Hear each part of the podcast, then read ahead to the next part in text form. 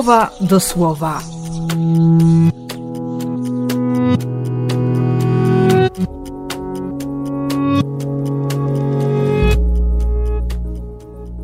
Siódmy stycznia, sobota.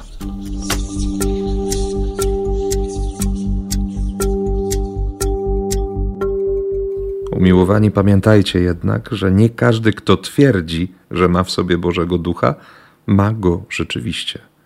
Nie ufajcie każdemu, kto tak twierdzi, ale sprawdzajcie, czy duch, jaki jest w takim człowieku, rzeczywiście pochodzi od Boga. Wy jesteście z Boga.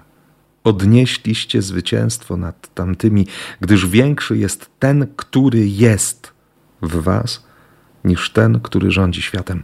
To, to konkretne imię Boga u Jana zresztą bardzo często się powtarzało. W Ewangelii Jezus przedstawiał się często: Ja jestem.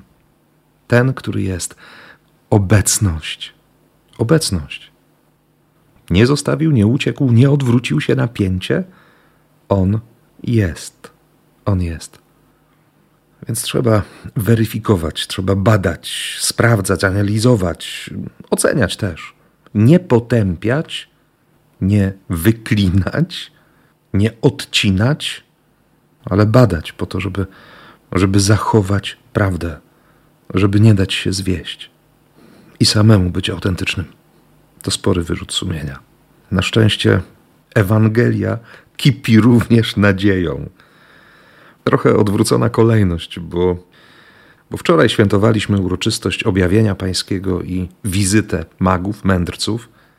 Jutro jest święto chrztu pańskiego, i będziemy świadkami tego, co się wydarzyło nad Jordanem, aż się niebo rozerwało, a między tymi dwoma wydarzeniami mamy kolejne wersety Ewangelii Mateusza. Kiedy Jan już jest w więzieniu, gdy Jezus wyprowadza się z Nazaretu, zaczyna mieszkać w Kafarnaum i zaczyna chodzić po granicach. Bo w dziewiątym rozdziale Izajasza stoi wyraźnie, że, że lud, który nieustannie przebywa w ciemnościach, ujrzy światłość wielką.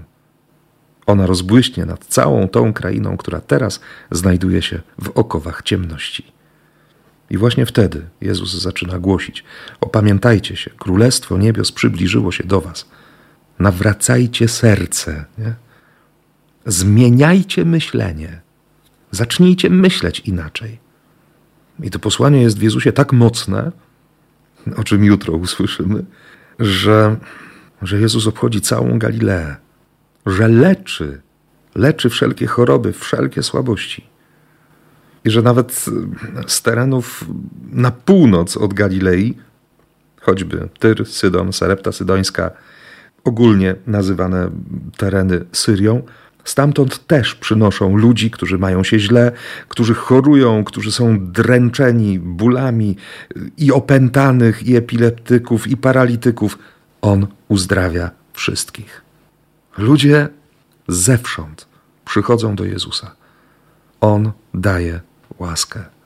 On daje słowo. Chcę się dzisiaj tego słowa uchwycić.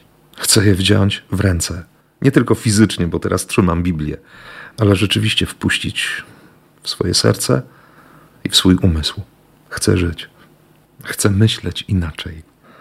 Chcę światła nad wszystkimi moimi ciemnościami. I tego światła też Ci życzę. I błogosławię. W imię Ojca i Syna i Ducha Świętego. Amen.